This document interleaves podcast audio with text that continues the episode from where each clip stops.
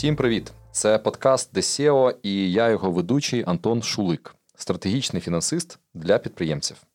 DSEO – це унікальні історії від тих, хто стоїть за кермом компаній, про їх шлях, факапи, висновки та перемоги в кожному нашому випуску.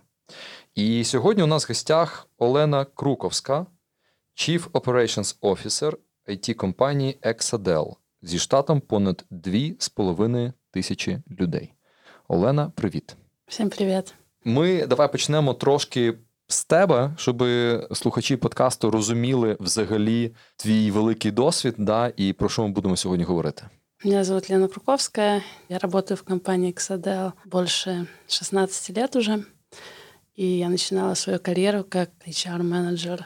Я работала в Минском офисе. У нас было в Беларуси 150 человек. И постепенно мы росли. У нас появился офис в Украине, у нас появился офис в России, в Литве, Польше, Грузии, в Узбекистане. И в какой-то момент, полтора года тому назад, нас купил Private Equity, Sun Capital.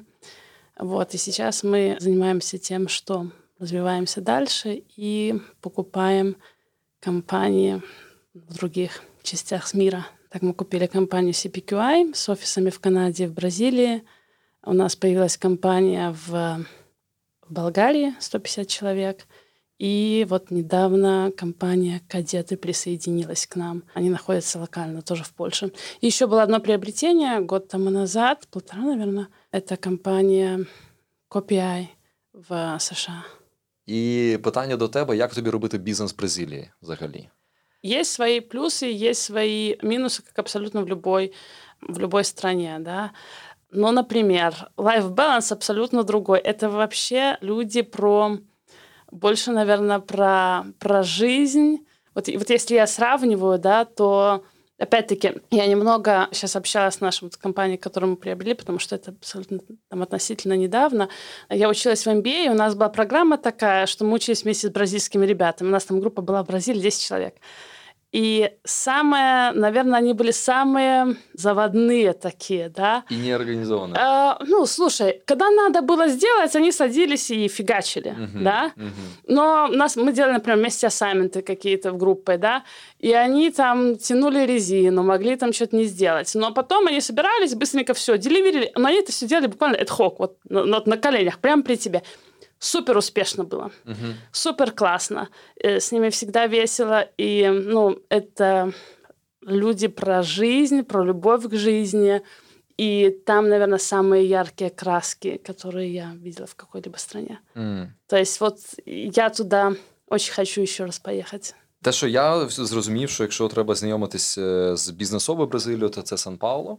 те, що мені сказали. Досить якісь там складні штуки з податками і всім іншим. Є корупція, бюрократія, але типу загалом я побачив дуже багато спільного між Україною і Бразилією. У нас офис еще, кроме Сан-Паулу, у нас есть офис в Форталезе. И с точки зрения аттракционности, наверное, да, чем, чем они интересны еще, Бразилия, это относительно ну, не, недорогая рабочая сила, да, то есть это специалисты, которые по сравнению, например, с той же самой Колумбией или с Мексикой заработные платы у них ниже. Але вони розумні. Слушайте, с квалификацией проблемы нету, потому что когда начинают говорить, а, там вот такая, такой-то стране специалисты недостаточно квалифицированные, мне кажется, что это на самом деле ну, неквалифицированные и умные – это чуть-чуть разные вещи, да, потому что бывает так, что довольно-таки есть хороший потенциал в стране, вот. Единственное, чего не хватает, это практического производственного опыта. Uh-huh, да? uh-huh. То есть, например, хорошая база, но просто не сталкивались с этим. Ну, например, да, я такой пример приведу. У нас есть офис в Узбекистане, и эм, Изначально там есть определенные нюансы, связанные с тем, что не хватает специалистов по определенным там, специальностям. Например, BI есть, но очень мало. DevOps есть, но очень мало, да. Uh-huh. И, конечно, опыт у них тоже, да, когда они приходят в компанию, такая, такую как Exadel, например, там, EPAM, они приходят из небольших компаний, которые были созданы в Узбекистане, у них был не такой большой опыт, да, не такой большой кругозор. И, естественно, из-за того, что у них просто меньше опыта и меньше кругозора, они могут казаться недостаточно квалифицированными. Но этот гэп, он довольно-таки быстро покрывается, буквально там пару-тройку проектов, они понимают, как налажены процессы, они видят там model, да, как делают остальные ребята в команде, да, руководят этим всем скрам-мастер, они очень быстро ну, подсекают и, и становятся такими же квалифицированными. На это на все просто нужен опыт. То же самое, я думаю, что и в Бразилии там будет что-то, ну, что-то условно говоря, по-другому. А компания, которую мы купили в Бразилии, они занимаются financial services, да, и специалистов на самом деле, у которых сильный бэкграунд financial services, их не так много, в принципе, на рынке. Поэтому... Це ті, ті, хто роблять софт для банків? Э, для банков, для финансовых решений каких-то. Это вот все financial services.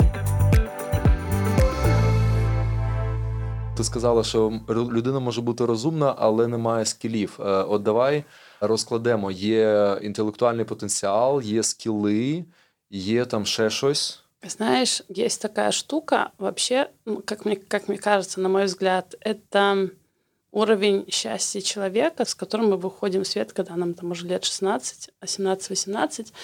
И вот этот уровень счастья, наверное, он всегда будет с нами. Во всяком случае, мне рассказывал как профессор по психологии. Он рассказывал, что мы всегда, в принципе, находимся в, как бы, в одном и том же состоянии с точки зрения счастья, удовлетворенности жизнью. А вот, то есть с нами что-то, ну, например, мы, мы покупаем, не знаю, там, квартиру, да, и у нас такая эйфория, класс, купил квартиру, да, и вот ты вот на этом драйве какое-то время, потом ты снова возвращаешься в, ну, в тот же самый уровень счастья, да, и потом, когда, например, что-то с нами происходит, не там, несчастье какое-то, да, мы расстраиваемся очень сильно, но потом мы постепенно возвращаемся ну, на тот же самый уровень счастья, которое у нас и был, удовлетворенности жизнью. И мне кажется, что вот это одна из тех штук, которая во многом вообще определяет наше взаимоотношение с жизнью и наше взаимоотношение с другими людьми. Да? Потому что когда есть люди, которые там, мы, мы встречали, наверное, таких, да, которые, в принципе, там, всегда, всегда недовольны. Блин, с такими да, людьми да, очень да, тяжело да, работать. И на самом деле вот... С ними а, лучше не работать. А, бинго! Поэтому, когда ты начинаешь там, общаться с людьми, нанимаешь на работу, да, или когда у тебя работает сотрудник, ты тоже смотришь, насколько, вот, насколько у него этот уровень удовлетворенности жизнью, какой он у него, да, потому что это на самом деле определяет его отношение к работе, к вообще к всему, что происходит, и как он будет этим делом заражать окружающих. Угу. Да. Поэтому это может быть супер-друпер умный человек, супер-профессионал, да, но когда вот это постоянное недовольство, которое он разносит, да, с этим очень-очень сильно тяжело. Да? Это Печкин без велосипеда? Да, можно и так сказать. Поэтому на вот этот уровень, на самом деле, дальше там нанизываются и skill ы, и mindset, и все остальное. В подкасте предыдущем Вика Придатка говорила, да, еще о том, что чтобы у человека была ответственность, да, и да, ну, какое-то другое слово выбирала, не порядочность, а вот что-то похожее, просто уже слово вылетело из головы. Это важно на самом деле, да, потому что если человек раздолбает, то с его даже супер-друпер скиллами, но это не спасет, потому что все, что нам нужно, по большому счету, да, это здоровое отношение в компании, в группе, в команде, а вот, и профессиональные знания, и драйв и ответственность, чтобы, чтобы все сделать до конца. Да? И тогда, в принципе, все будут счастливы. Тогда будет деливери. Как ты считаешь твой супернавык? Мой супернавык? Принимать быстрые решения. А с кого, на твою думку, вырастают наикращие менеджеры? Лучшие менеджеры вырастают из людей, которые умеют слушать, которые стараются понять других людей, их потребности, их ценность. Найкраща порада з управління, яку ти чула? Наверное, это тоже прослушать. Тоді чому слухати так важко? Потому что самая, самая большая ценность — это понимать нужду людей, заказчиков, сотрудников и так далее. Когда ты это слышишь, и когда ты на основании этого принимаешь те или иные решения, тогда будет э, успех. Хотя ты должен думать, ну, условно говоря, как предприниматель, ты должен думать даже о том, что beyond их expectation. Да? Mm-hmm. Вот когда у тебя есть это beyond expectation, когда ты делаешь, тогда да. Потому что просто отвечать запросам рынка этого недостаточно, потому что ты все время будешь немножечко отставать. Останнє, чтобы был успешный успех, какой твой совет? Слушать не только остальных, но и слышать себя. Вот тогда будет успешный успех, когда ты не только слушаешь остальных, да, что им нужно, но ты и, и и поступаешь еще с тем, что нужно тебе. Это такая flexibility. Тогда, тогда ты будешь жить в гармонии с собой. Скомбинировать и, Да. и свое, и чужое. Да. Окей. Спасибо большое. Ми завершуємо наш е, подкаст. У нас е, в гостях була Олена Круковська. Дякую вам. Дякую тобі.